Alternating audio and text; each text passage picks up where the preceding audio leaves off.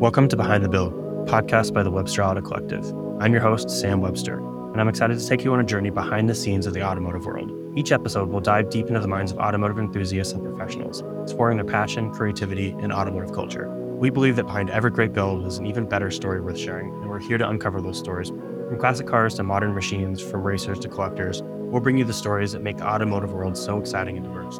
Whether you're a seasoned gearhead or just love cars, we invite you to take a dive into the minds of modern day car enthusiast. All right, so welcome to the Behind the Build podcast. On this episode, we're talking with Carey Rouse.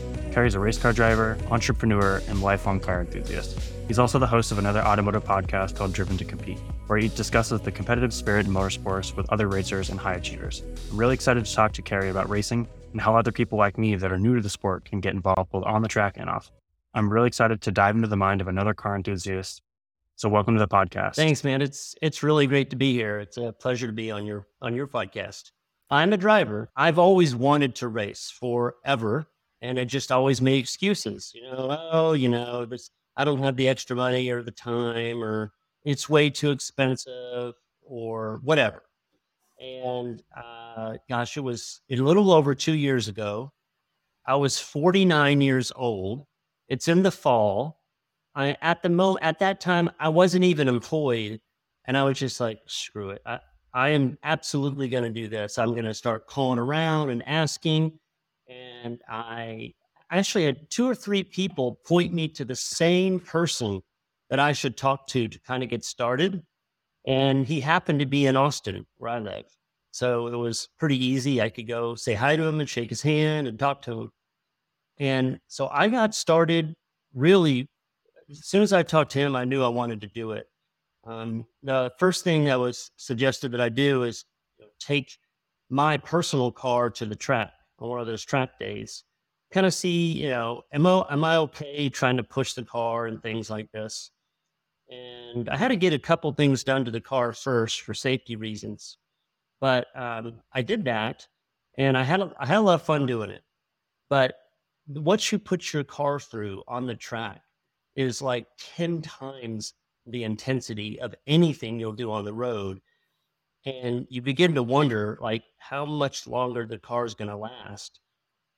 So uh, that was my only car at the time so i decided look i've got to transition to a race car and uh, that's when i entered that world and yeah there's a there's a whole story behind all that and um, I'm a spreadsheet guy, and so I kept track of every single penny. So I'm sure that's useful information to some people. So, were you? So you raced your car once on the track, took it out there, just you know, pay for a couple laps, cruise around on your own, no instruction type of thing. Well, no, those those they're like hot, they're called high speed um, driver education days, and there's a two or three organizations in the U.S., maybe three or four that are pretty big and they go from track to track to track to track and they have people sign up and you bring your personal car you can bring your race car if you want to. And um, it is if you if you want to have a sit-in instructor sitting in your car while you're doing it you pay a little extra for that. And that's what i did. I wanted to have somebody kind of help me because i had no idea what i was doing or how hard i could push or anything like that so, um, and then you get several sessions. I mean, they rent the track for the day and they divide you into groups based upon your experience level and your speed. Um, so they're not going to be, they're trying not to mix people that are really fast and really slow because that's just dangerous. So I was in the beginner group. I had an instructor with me. Um, you are required to have a helmet. And so that's something I had to get before I could start. But yeah, you have like four sessions, four sessions, each session's like 20 to 30 minutes. And you're out there just doing laps and trying to get faster and learning a little bit more about driving on a track.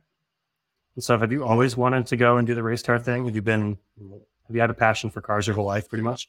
Yeah. Yeah. Um, I, I, I can say that I never really had money to do much with cars most of my life, but um, you know, my my cars were not really necessarily sports cars, but I like driving fast, and I still do. And I probably drive a little bit too fast on the roads, but now I can use a lot of that um, aggressiveness on the track. So it's it's a great outlet. Um, I've always been, you know, the Cannonball Run movies. Uh, I always thought that would be just the coolest thing ever. So yeah, it's really since back then, whenever I was interested in speed and fast cars. I've always I've loved the story of the cannonball runs. I think it's so cool, and it's crazy to me that they can go coast to coast in like 36 hours. I mean, Well, I- that record's been broken even like during COVID. Yeah. It broke like four or five times because nobody was on the road, and Yeah. the police weren't pulling people over. I can't remember what the record is now, but it's like 24 hours, 23 hours, something like that. It's between 23 and 24 hours. And what is it, 2,400 or 2,600 miles? I can't remember off the top of my head. I know, but it's crazy. Yeah. Yeah. It's a long ways. I know it was uh, the guy. The last story that I heard, the guy was using a an Audi A8, the long wheelbase one, and you know it seems like you'd want to be in some sort of car that or Ferrari or Lamborghini, but the idea behind it was that they just want to look inconspicuous, right? And so they taped up the front grill so it looked like a, a cop car, and it was a rental, and put a big fuel cell in the back seat, taped up the front of it, and then just I mean, cruised. And I think their tops or their, their average speed is over 120 miles an hour, like 23 hours, something like that. That's that's amazing. It's Yeah, amazing. it's crazy. So, I mean, obviously, that's not a super safe thing to do across the country. Yeah, a lot safer for other No. people for sure. Plus, you've got all the Right. and roll cages and stuff. right? So, what do you? So, you're not driving your own car in these events now, right? I don't. No, there's several people. That-. I, I just I just decided. Well, first of all, I was told by several people in the business that look, you don't even know if you're going to like this class, right? You don't even know if you're going to like this car in this class. You should really just make sure you like it before you dump a bunch of money in it, which is great advice. So I started just by renting, and that's that's super common. You know, probably half the people on the track, maybe not quite half of them, just rent from people who have more cars that show up to the racetrack and they they've already ar- prearranged ahead of time to have these people show up. Now, you're not going to show up with a as a as a stranger to a racetrack and get in somebody else's car. There has to be some sort of um, you know some some way to get to know each other so you can trust each other ahead of time. But it was great to have um, Chris Taylor, is who I'm using here in Austin, and um, it, so I rented. He had a, a Mazda 2, which was the car that I uh, I've been driving ever since. I drove that for the first two seasons. It's funny though, but I haven't I haven't been in the same Mazda 2. I've been in three different Mazda 2s.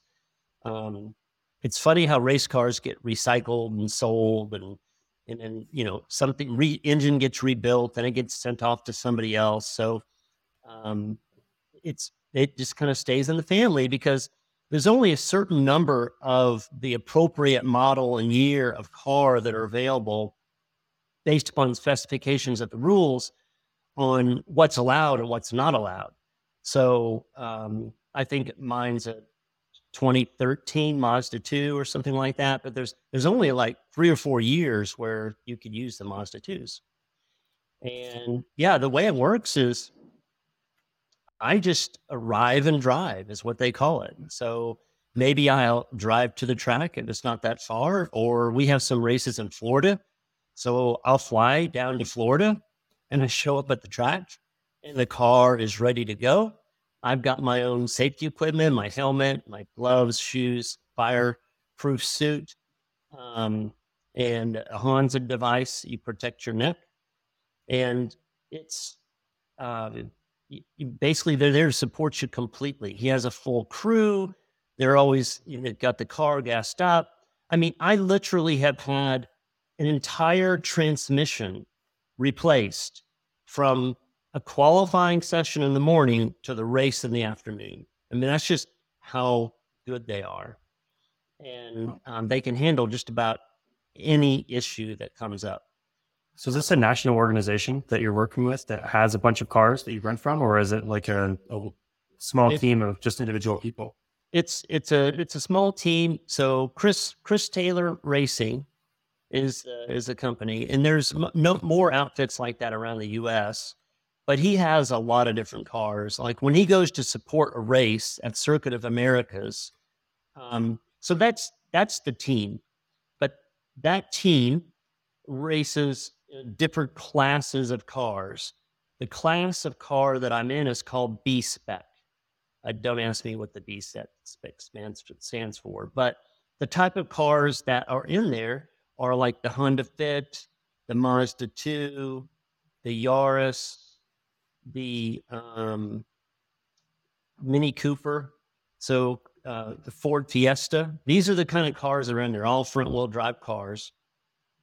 And they're low power and they're low speed, but you still drive them to the limit on every corner. Like usually in these cars, you've got one or two wheels in the air around most of the corners.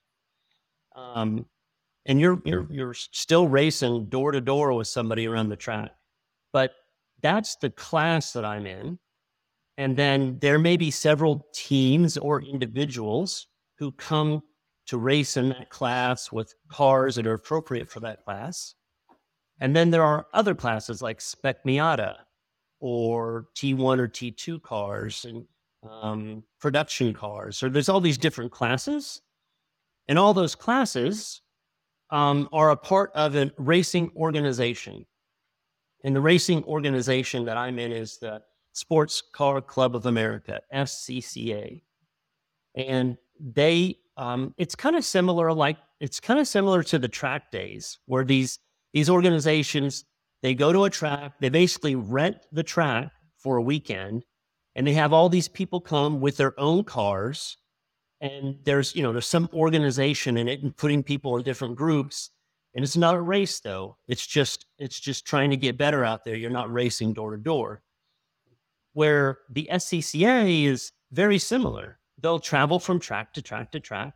They'll rent the track because they don't own the track. And then they'll have the drivers come in who are going to be competing head to head. So it's very similar in that um, the way that the arrangement set up. But yeah, so I, I have a specific car in a specific class owned by a specific race team. And we are in the SCCA racing organization. There are other or racing organizations out there, some of them pro, some of them amateur, maybe some of them mixed, but we're all amateurs. Is the SCCA, SCCA the best place for people to start if they just wanted to get into racing? Um, I think or, that I, I think it's probably one of the cheapest. It's also the biggest organization. There are, I think, the last time I saw an active like sixty thousand racers, which is, I mean, the organization's much bigger than that, but in terms of racers, or maybe sixty thousand. And you have races, all different types, all around the U.S. So that's another thing we do road racing. We're on tracks like Circuit of Americas, um, Road Atlanta, uh, VIR in Virginia. And these are all twisty, turny roads. Um, and it's a circuit. Um, just similar to you know what F1 would drive on. But there's also there's dirt, there's oval, there's time trial format where you're not racing door to door, but you're just trying to beat somebody else's time. Mm-hmm. So there's a lot of different there's autocross, there's um, motocross. There's there's a little bit of everything, and uh, we're we're in the road racing portion of that. But SCCA is so big. There's a little of something for everybody. And it sounds like a lot of fun. Oh, it, it is it is a blast, man. I, and sounds like at any any price point. Also, I mean, you can Miatas Mazda 2, you can start there, and it's probably actually a better way to get into it rather than jumping into some high horsepower vehicle and going for it. You well, to build this, build some of the driving skills first in a slower vehicle, and then yeah. work your way up. Yeah, I think as Chris would say, Chris Taylor, he, he told me when I first started, if you can drive a slow car fast, you can drive a fast car fast. So, uh, one thing that um, people with high horsepower cars just don't do enough of is momentum driving. In other words, they're not they're not keeping enough speed through the corner. They're depending on the gas pedal after they get out of it, and they're just not as fast. So the fastest drivers hold that speed in the corners. What kind of speeds do you hit in Mazda 2 on some mm, fastest tracks? I mean, the, the well, we're actually limited by um, the aerodynamics because the cars are so low powered. Um, we're talking like 105 horsepower cars, and maybe 112 is the fastest you'd get um, at a couple different places around the U.S. You're not going to get much faster. Or you can't really get much faster than that. If you just put them on an open road and floored it, that's about as fast as they would go with the wind resistance. But um, you going past a wall with somebody right next to you at 110 miles an hour, it's still interesting. Yeah, absolutely. That sounds like like a total blast. And so you're not doing any uh, like time attack stuff. It's not one person on the track at any given time going for the fastest lap. No. It's all door to door stuff. No, but they do do that format, but I don't I don't race in that format. I mean, I may still enjoy that, but I it's really exciting to try to get around somebody and to try to prevent somebody from getting around you. It is it's a lot of fun. I I love cars. I'm not a brand loyalist by any means. And one of the cars that I have that's at one of my absolute favorites is a Daihatsu Hijet, which is a, a Japanese K car or K truck. It's like 40 horsepower, uh, five speed manual, and you sit on top of their their engine, and I love it. It feels like you're at like 40 miles an hour. It feels like you're going 100 miles an hour. It's just like this visceral experience, and I'm sure it's similar to you know the, the Spec B class where you're just giving it everything that it can. The motor's screaming, and it's just just you just feel it. You know, you're like a part of the car. Whereas some of the other cars that I've got, you're just in this nice box and you're just kind of floating down the road. And most of the time, I'll like we have a Range Rover, and I choose my K truck over the Range Rover a lot of the time because I think it's more fun to drive. it's just it's just slow and I don't know. It's it turns more heads than anything I've ever driven before. It's, just, yeah. it's so silly, um, but I love it. So, is getting into racing like you've done it a, a cost-effective way for people to start Yeah, I uh, think renting? So you re- you rent the vehicles, they do all the repairs, they do all the maintenance, they show up with the car to the track. You just you're there to drive with your own safety equipment. that's all I do is I drive. So um, there, I have no other responsibilities other than that. So I, I will say this, um, you know, all the things you have to pay for. I mean, so uh, I, I, I would say the average between my first two seasons, and I did seven to eight race weekends total. I live in Austin. I I've done um, two races in Florida, and the dist- the reason I'm telling you the distance is because one of the biggest expenses is hauling the cars there and back. So that can get expensive for really um, distant places to go to. But two races in Florida, one in Indianapolis, and then uh, two, three in Texas, and then one in Oklahoma. So uh, seven seven race weekends, and one of those was the national runoffs, and it's like a ten day event. Um, up, it would happen in Indianapolis. So I got all that, and the racing usually consists of showing up, and you get practice sessions. So you get track time just to practice, um, but you're out there with other cars, so there's still a danger with it on let's just say Thursday or Friday, depending on if it's a, a three day weekend or not. And then you either have it's Fridays through Sunday or Saturday and Sunday, where you combine typically two different qualifying sessions and two different races. So that's a total of four sessions for those. A session is just, you know, one qualifying session or one race, for example and then the practice sessions are are are similar to that. So you get like six sessions, and they last anywhere from twenty minutes to thirty five minutes on the track. Wow, so you get a lot of seat time. Yeah. Now it doesn't. You don't get as much seat time as you would maybe in an endurance type race where the you- you're out there for two hours at a stint, um, maybe two days in a row. But uh, if you add up all the different sessions, you get quite a bit of time. And considering I kept track of my travel costs, so my flights, um, my rental car when I was there, my Airbnb when I was there, all of my food when I was on the road, the cost for renting the race car, the cost for entering into the um, into the race, the cost you always have to pay a little extra if you want to participate in the practice day. Um, you know, usually you're going to end up getting some pictures, so you pay for that. And what's beautiful about these B-Spec cars is they barely go through tires. I, I can go two race weekends and then maybe have to change two of the tires. Where you getting these high powered cars that go out there, you literally would have to change potentially all four tires in between every single session. And their tires are like four times the price of our tires. So That's amazing. B spec is incredibly affordable. So I'll just tell you the whole season cost me about $37,000. I think that is an incredible deal for the experience I got and all the different places I got to travel. And um, so it was it was a great deal. I mean, you could spend thirty seven thousand dollars on a bumper on on the right kind of car, right? oh Um, yeah. So Uh, it's I, I should also go ahead. Oh, it's a car. Cars are inherently expensive, but as soon as you start racing, and those numbers start to get bigger and bigger and bigger faster, and thirty-seven thousand dollars is not that much money for being able to go out and you know rip rip on a car and not have to worry about it. You get Yeah. keys back when you're done, and you, you know you don't have to worry about it. You know the maintenance, and you don't have the time associated with it. Also, That's of right. doing all the repairs and dragging a trailer across the country and doing all that.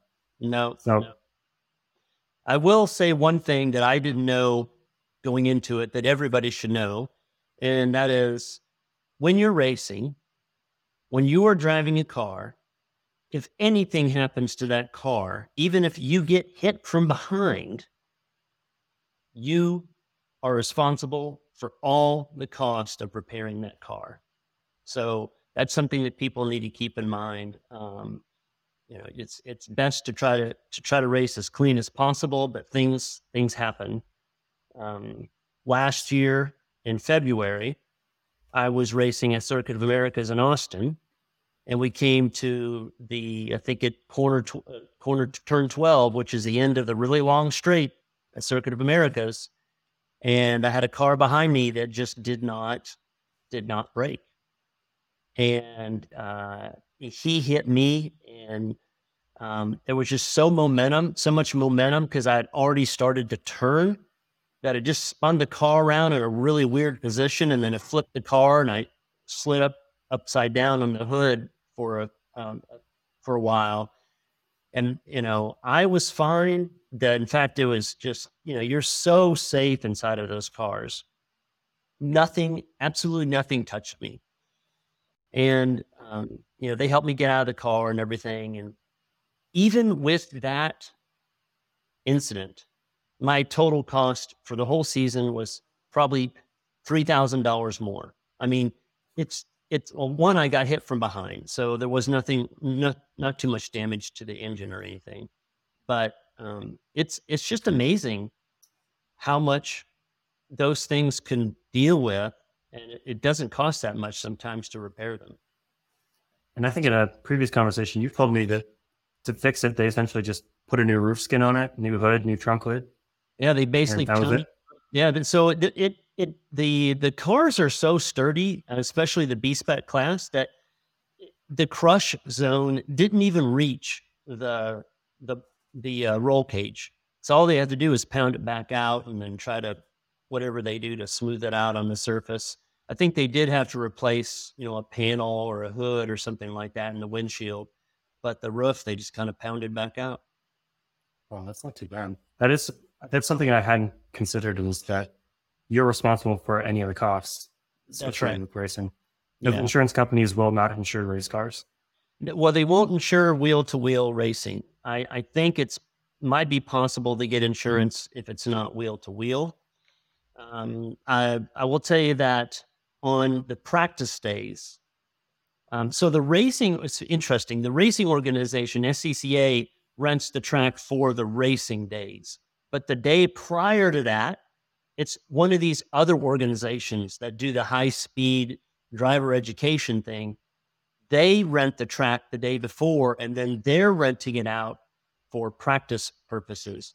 And they have a special insurance that will protect the track as well. Um, you, are not going to be able to protect the car if you're wheel to wheel, but at least the trap is protected. Why that's important is that, for example, Circuit of Americas, if you spin off and you smash into one of their guardrails, every whatever length it is, I don't know how long each one of those are, every one of them is one or two thousand dollars. And you owe that as well if it's during a race. Now, if it's on the practice day, the practice organization that that rented the track protects it with insurance, um, but not on, not on race day. Have you ever had to pay for any track repair? Uh, no, I haven't. I have not slid far enough to hit anything.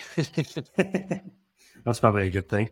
Yeah, yeah. I've I've been hit by another car a couple of times and um, in the track itself, but didn't get shoved off.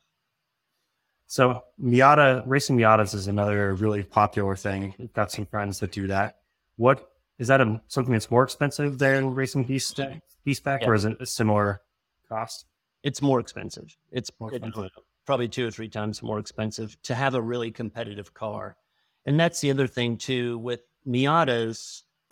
Um,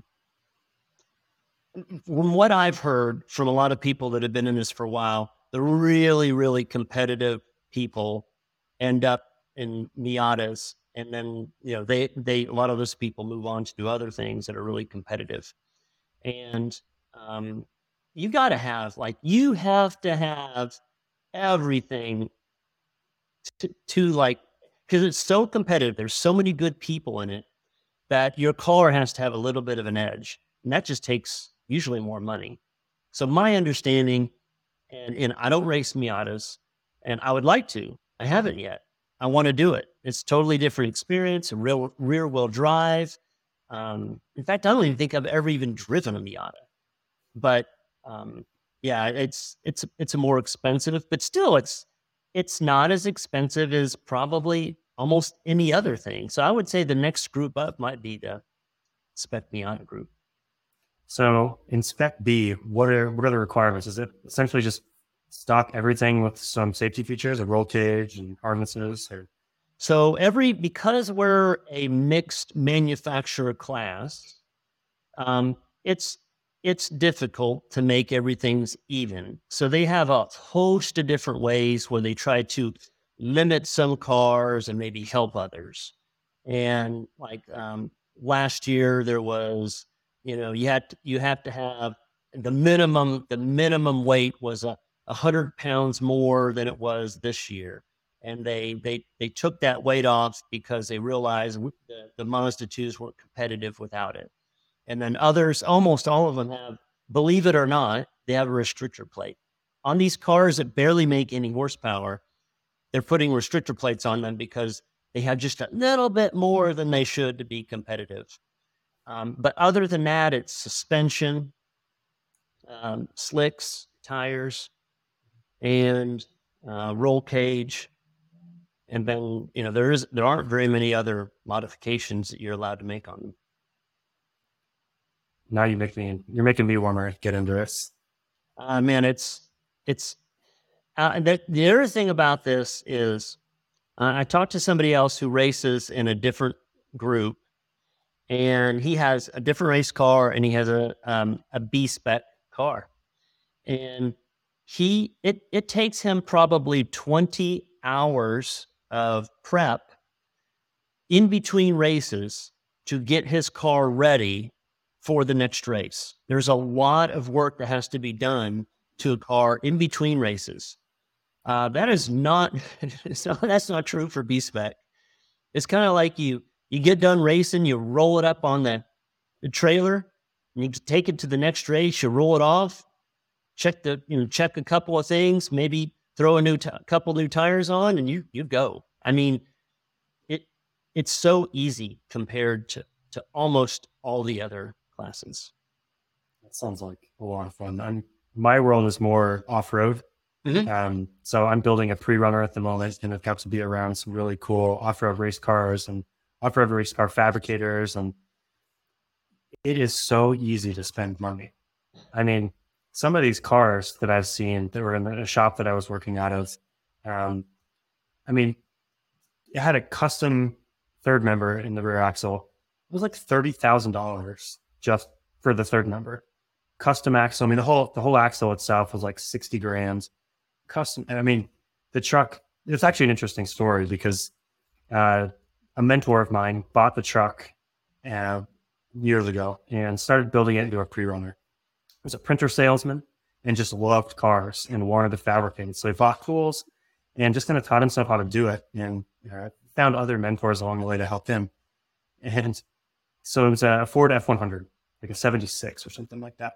And this truck was his first thing, his first build, full tube frame chassis, like beautiful, beautiful truck.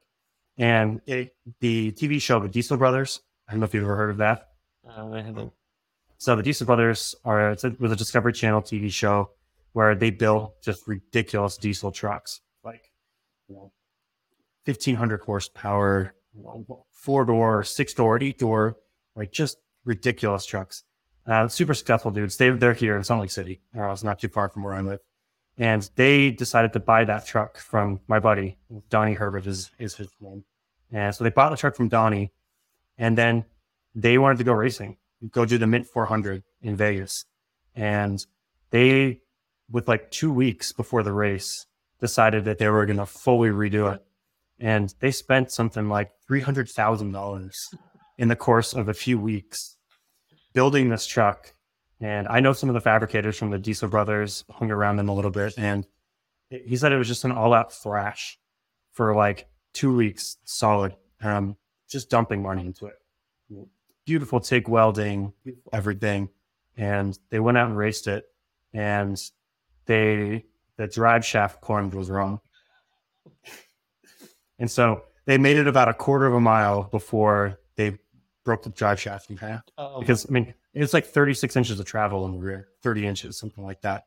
And it was, I mean, hundreds of thousands of dollars and weeks worth of work for nothing. Just blew it up. And uh, that truck ended up in our shop that I was working out of for a while. So I got to go over it with a fine tooth comb. Uh, one of the fabricator guys that actually worked on it, he built most of it, was in the shop also. And so I got to ask him all these questions about you know, why is this tube here? How do you think about this? How much money goes on all of this stuff? Uh, but it was a really great experience to see a vehicle that was pretty iconic um, and get to hang out with it for it was a couple months it was there. So I'd just go sit in it and and just feel what it's like to be inside of like a real hardcore, you know, multi hundred thousand dollar racetrack. Um, and they, the Diesel Brothers, their TV show was over, and so they auctioned off a bunch of their vehicles. And this F one hundred was one of those vehicles that they auctioned off. And uh, a friend of a friend bought it for like ninety thousand dollars, and there's hundreds of thousands of dollars into it. And they, the first thing that they did is cut the entire thing apart and start over. It's just it's stupid amounts of money go into these projects. Um, these guys, they're they're uh, off-road racers. Christie Racing is their the organization, and the guy is an LA film. Uh, he works does something with like uh, databases for big studios, and does makes a killing and has a fleet of race trucks. And he one of the things that they try to do with all their race trucks is have everything the same. So the rear axles are all the same, the transmissions are all the same, the motors are all the same. And so when they go out, they have spares for any doesn't matter what breaks. You know, they go to their trailer, they take their own piece in there. And so I'm I don't know how much they've spent on it, but it's got to be hundreds of thousands of dollars redoing this truck that's already had hundreds of thousands of dollars into it. And they're going to go out and start racing it. They're, they're getting close to finishing it. I've seen some photos and, you know, my, my project right now is I don't have hundreds of thousands of dollars to put into it. And I think it would be totally silly, but hopefully one day I'll be able to do that. So I'm building my truck to be able to go race. Um, yeah, roll cage is all going to be, is being built to spec. I can't run. I'm not going to be competitive because I I cut the frame off. So I back half the truck. So right out back of the cab, the frame is gone and it's all tube chassis.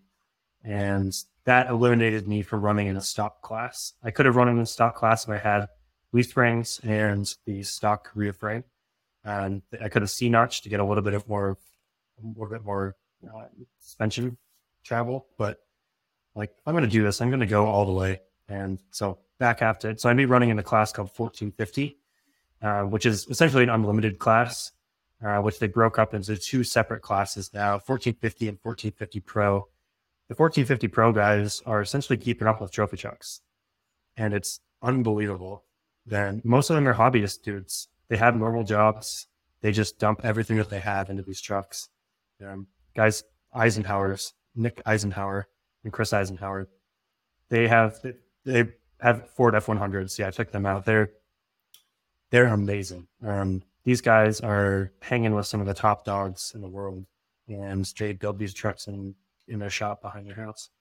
And so it's really inspiring to know that you can go out there and just put in the work to go and learn how to build it, learn how to fabricate, and you know through this podcast, as you know, like it, it's a great way to make connections with people that have the information that you want, and the way to get some sort of mentorship to take those to get to where you want faster. And so I'm hoping that I can bring in some of that off road community in the future, especially off road racing, um, and learn from them and hear their stories. And you know, I'd love to have guys like the Eisenhowers on here and talk to them and pick their brain because it's it's a whole other world. But I mean, you can also in off road racing, it's just like racing on the track. There's cheap options also. You can go and race your stock Tacoma you know, put a, a roll cage in it, harnesses, HANS device, and a helmet, and off you go. You can go run the Baja 1000 if you wanted to. And it's to suck because it's just brutal for a thousand miles and you're to be moving slow. But, you know, it's, it's definitely an, an option, an option that probably would have been smart for me in the beginning um, to, to do because it would have been way less expensive and I could have learned how to drive Instead, what I've done is I've spent the last two years building a truck that I've yet to drive. And now it's sitting in a friend's garage until I can figure out a new shop space that I can work out of or wait until winter ends. I can finish, build it in my driveway. So there's something to be said for doing what you're doing, which is going and finding a car that you can just go drive. You don't have to worry about it. You don't need the fabrication skills. You don't need a shop and all the tools. You can just pay someone for the convenience of showing up at a track and just drive, which I wish I could do. I'm stuck in, I'm stuck now because I can't, I can't drive it. And I can't drive it until I have the time in the morning to finish the project, yeah. which is going to take a while for me to get there. So have you, have you had other project cars that you've worked on throughout the years? No, I mean, I'll, I'll be honest with you. I'm, I love driving cars, but I've never really worked on cars that much. I mean, I'm I'm completely a newbie in that area, so so renting and not owning was was definitely the right choice for me for that reason as well. So um, I try to pick up what I can from the the race team, but those guys are under the gun. Like I've seen them switch out an entire motor um, in one evening for the next day, and the guy got back on the track. And um, you just don't want to get in their way. You know, if it, right. hey, can I hold the light for you? Is is about the is about is about as good at, that I could do to help them. right. Do you have a track that's local to you? If you did have your own car, you could go and do. Oh yeah, there's there's uh, well, first of all, the Circuit of Americas is here in Austin. That's where the NASCAR race was this weekend. So uh, that's here in my backyard. Um, and then about another 20 minutes away from here is a track called Harris Hill, uh, Harris Hill Raceway. It's in San Marcos. And that's a great track to go to. I go there with Chris Taylor. Um, I just want to go out there and practice. So I'll meet him out there. He'll he'll haul the car, you know, whatever it is, 20 miles to go to the track. And it's a local like club track, but he has a membership. So I get out there in his car I may be the only one on the track for five or six hours, just trying to get better, trying to get faster. So um, yeah, I definitely have some some options. I, there is another track here in the town that I just haven't gone to, but uh, I, I, just go to the ones that that really Chris has a membership at. Gotcha. So what what's the next? Are you going to stick with Spec B for a while, get comfortable in that, and then move up a class, or you think you'll stay with this for a while? Um, I wanted, I want to, uh, I want to stay in B spec, but I might also try to race another class at the same time. So there are people that do that. You jump out of one car and you jump into another. Um, it all boils down to money, you know. Um, until until money is not an issue. Um, in, in fact, it's so much of an issue right now. I'm not racing right now. I'm not racing right now to save money for for the venture that I'm putting together but um, I'm still really, really plugged in. And uh, so that what I see happening in the future is more B spec racing, and then potentially trying out um, some of this this um, Miata racing. And who knows? Maybe I'll just like fall in love with that and and want to do all my racing in a Miata. But I see that. I don't know I don't know that I see much beyond that. Maybe, maybe like literally, if money's not an object, uh, you know, who knows? Maybe a Porsche or something like that. And so, talking about how expensive it is and funding, so you're taking a brief hiatus for a new venture, right? Yep. And so, your your passion for cars is turning into a business that's going to revolve around cars. Tell, tell me a little bit more about that.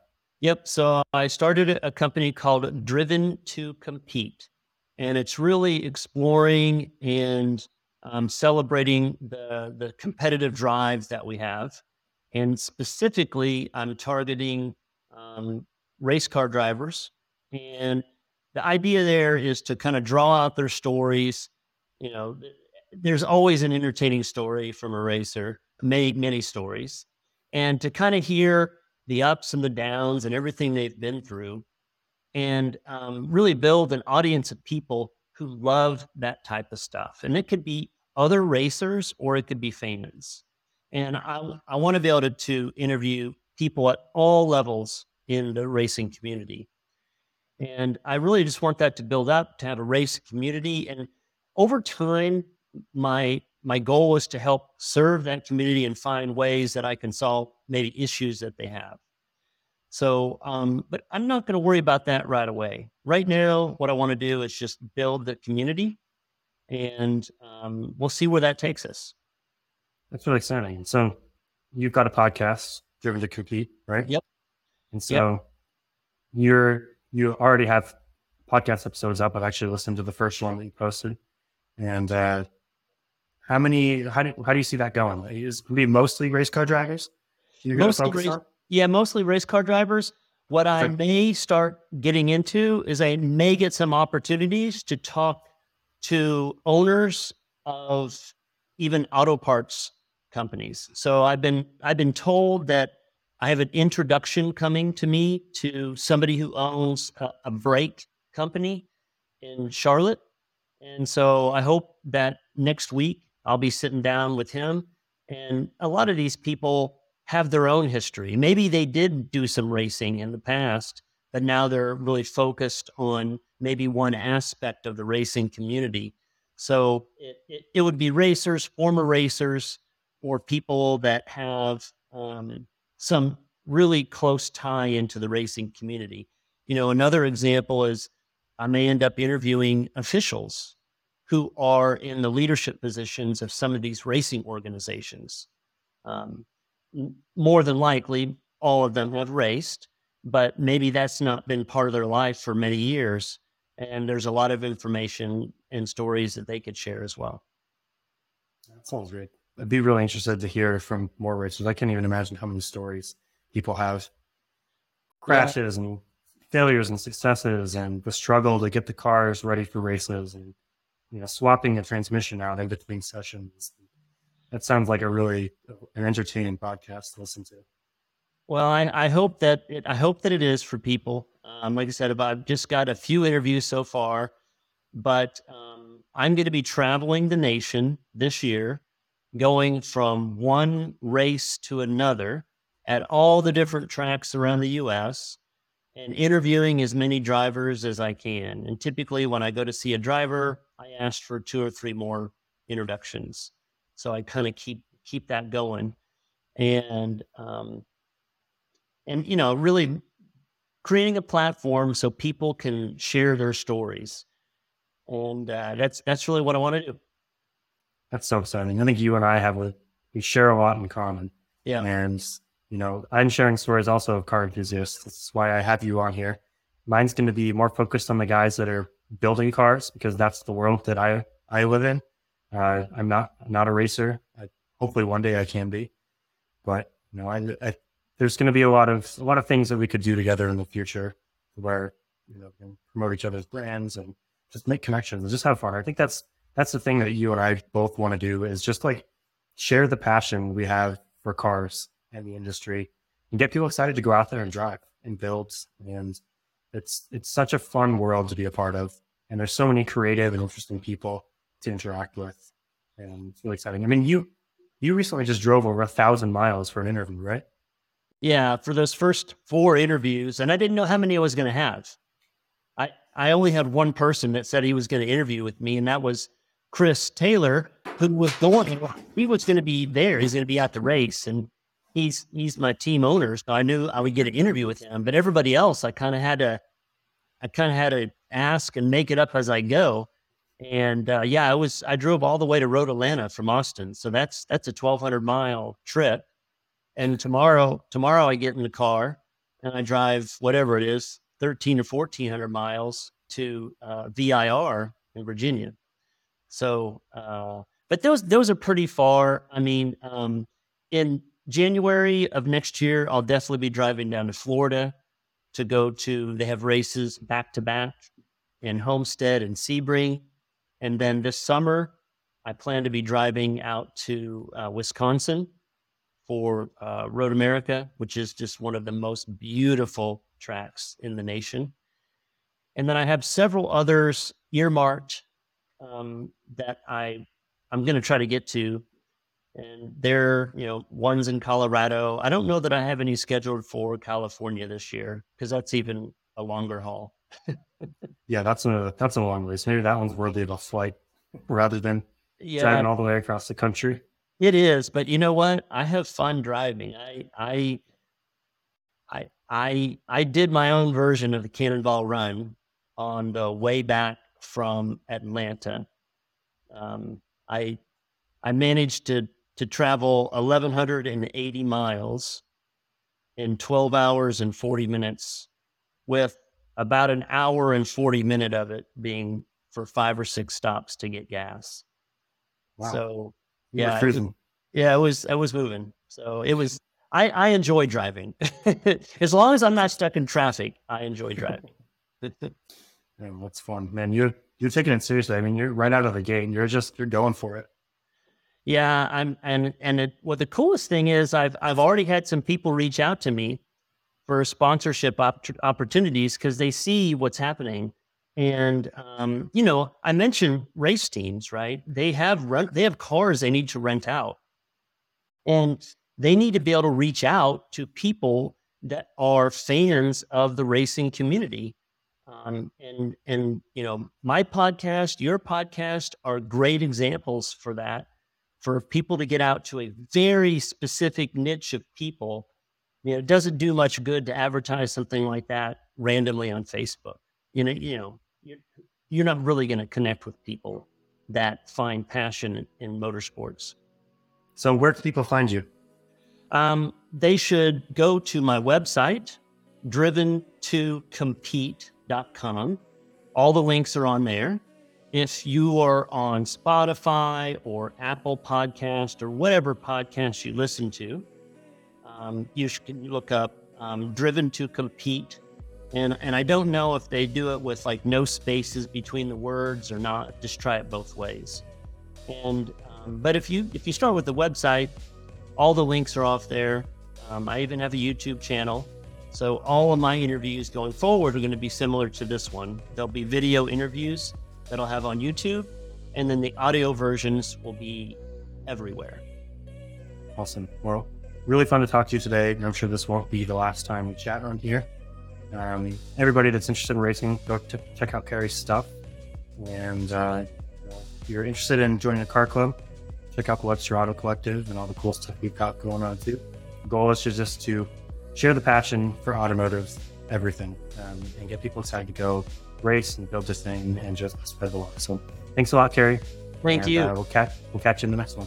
that sounds great.